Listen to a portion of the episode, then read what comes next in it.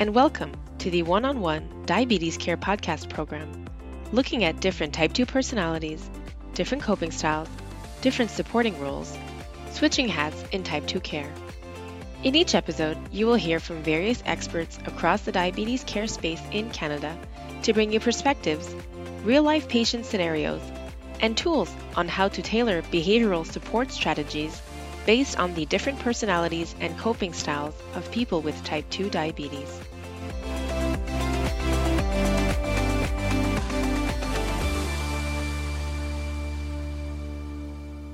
Hello, everybody.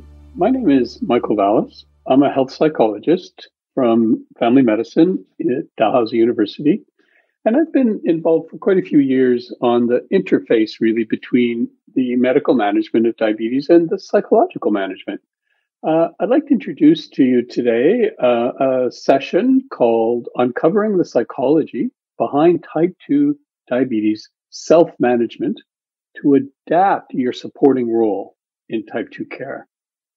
This is one of four episodes, and today I'd like to focus on the theory behind different coping styles that our patients present with in the management of their type 2 diabetes and importantly, the supporting role that the diabetes provider can adopt. The remaining three episodes will be the practical applications of this approach to specific types of individuals.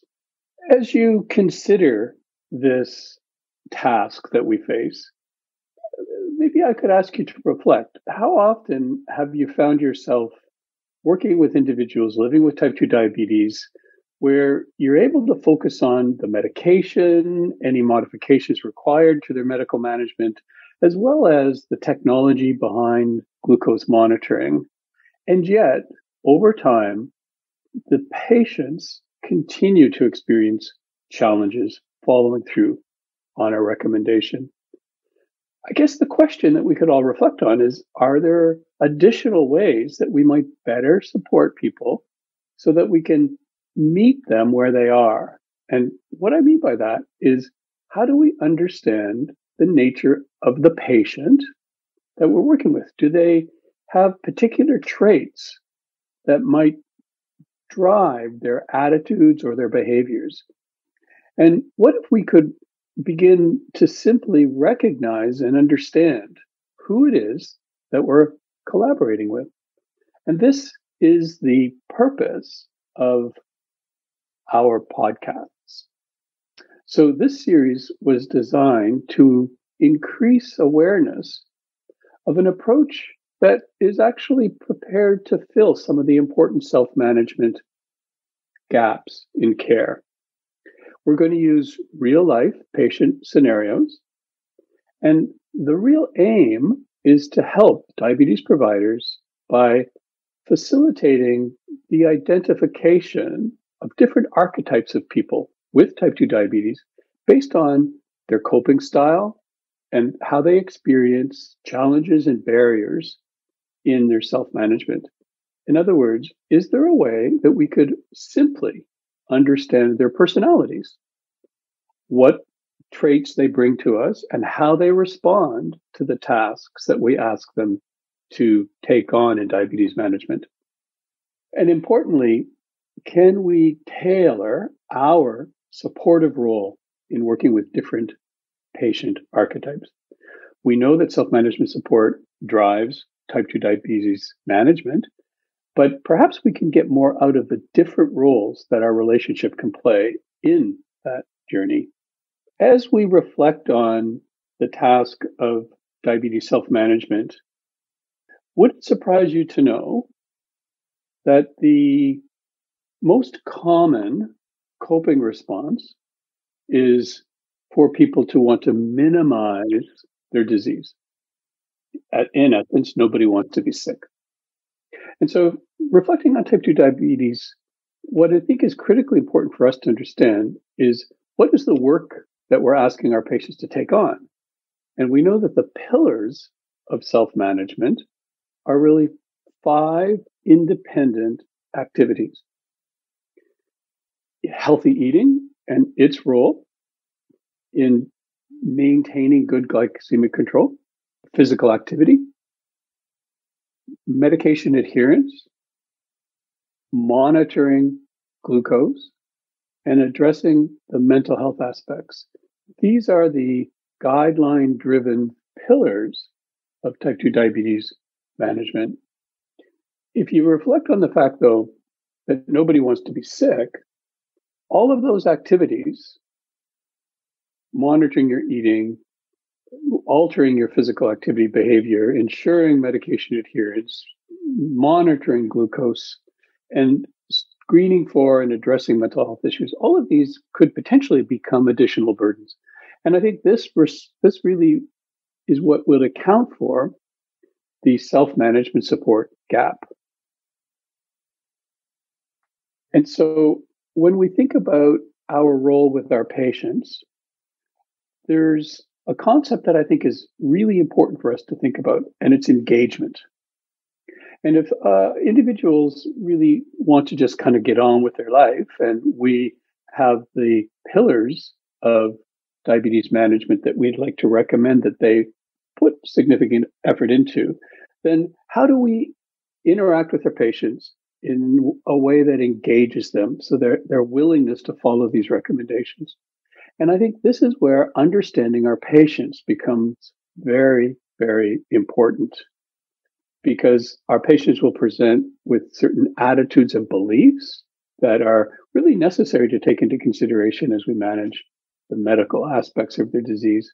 And importantly, we can use our relationship to leverage these attitudes and engagement, meeting people where they are and helping them overcome the barriers. And so in doing this, we really rely on what we know as our core ability to support self management, which is collaborative, interactive, and yet individualized to promote self management. And I think what I like about this program is that it helps us to individualize based on science, based on what we know about how we can support people and what we know about how people actually are likely to engage with care.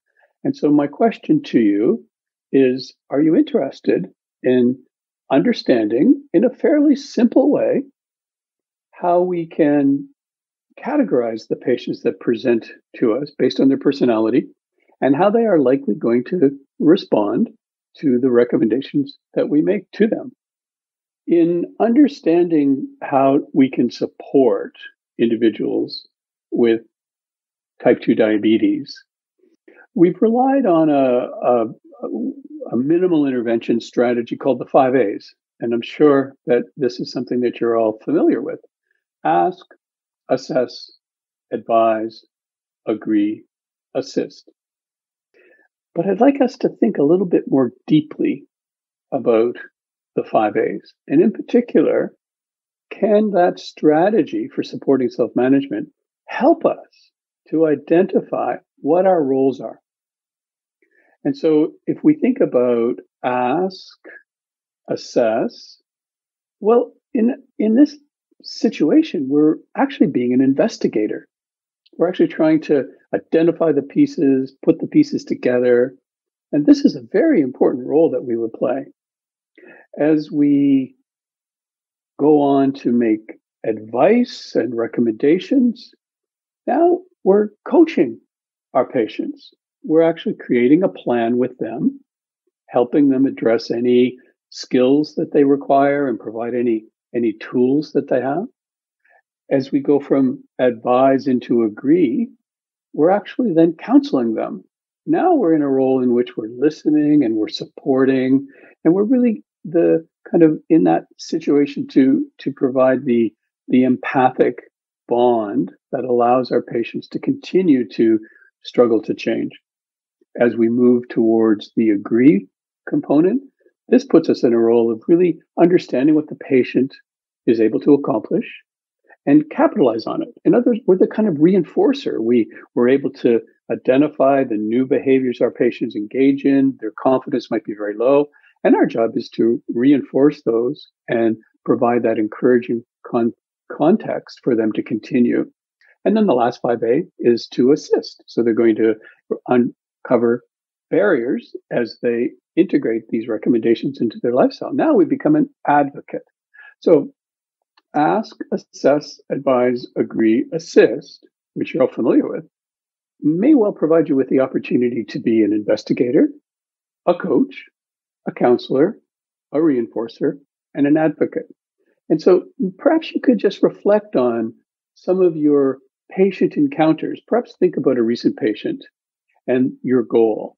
And then think about the role that you adapted or adopted that could meet the needs of the patients.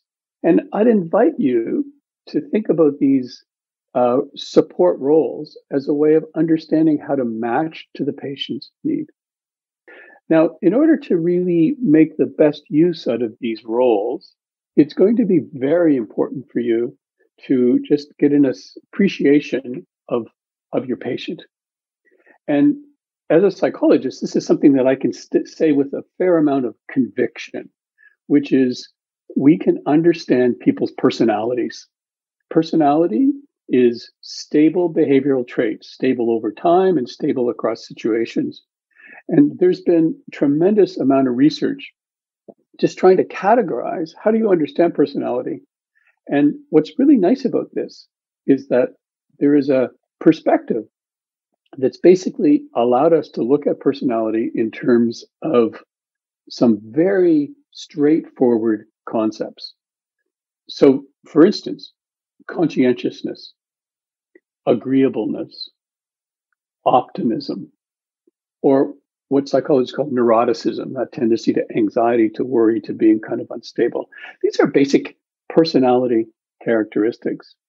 And what we've been able to do in this program is try to understand how these personalities could make sense.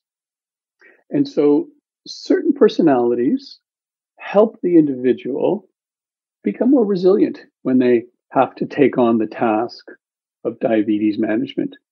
And one nice way you could think about this personality style would be the tackling spirit. Isn't that an interesting concept? This idea that some people like, okay, doc, yep, I get it. Let's work together. So they sort of take it on, and you can see how that can be really beneficial to them. These individuals become activated, they're able to maintain optimism, and they're able to integrate their disease into how they see themselves. And so these individuals are actually quite easy to manage and they, they usually achieve pretty good outcomes. On the other hand, there are these individuals who tend towards this sort of neuroticism. That is, they tend to avoid, they might become distracted, they want to minimize things, or they just kind of become overwhelmed and give up. And so if you think about your patient types, I wonder if you could really just even reflect on that. Some people rise to the challenge and some people are kind of crushed by the challenge. And this fits very much into their personalities. And it also links directly to their coping styles. And I'd like you to, um, again, reflect on how people cope. And again, this is an area that we have a lot of research on coping styles. And in fact, the personality, if you think about the tackling spirit or the overwhelmed person, then the, those nature of the person's individual personality characteristics actually links very much to their coping style.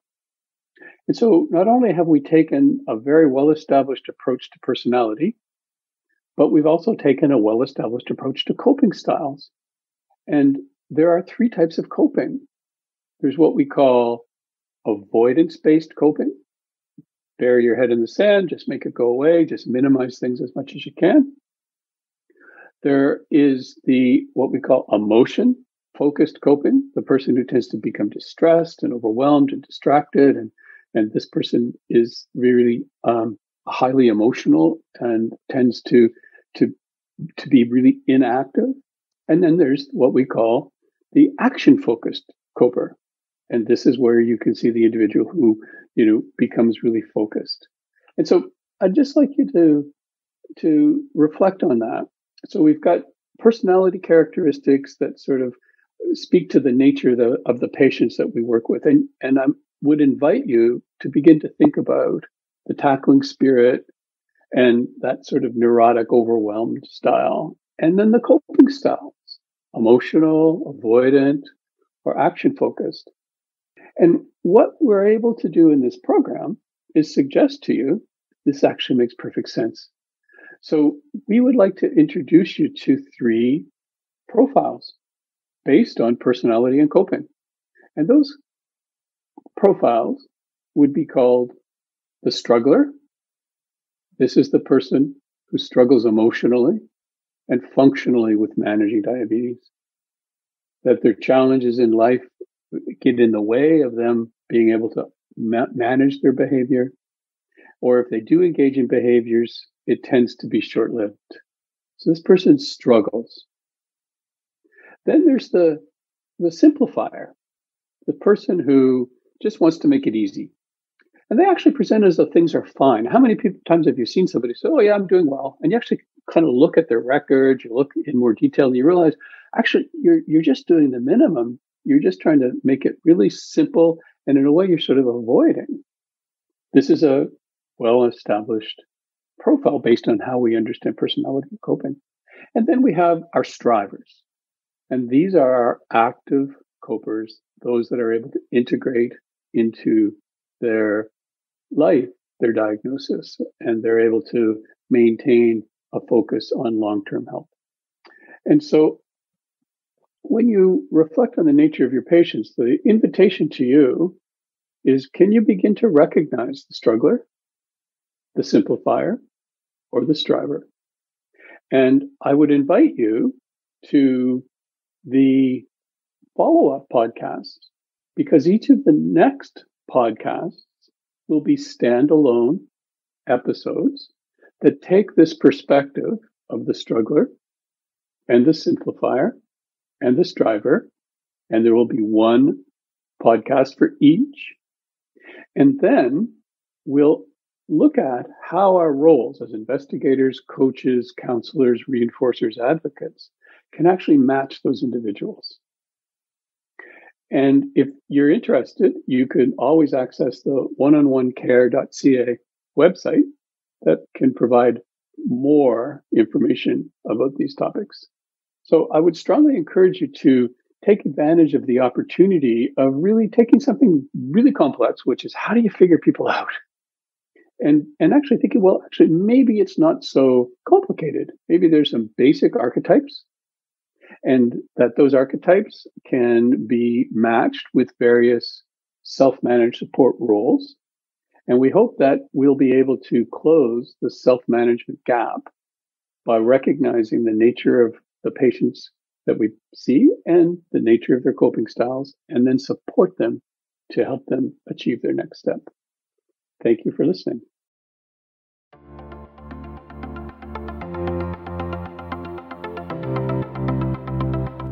For more information, to complete the one on one care self learning program, or to access a variety of practical resources, please visit www.oneononecare.ca.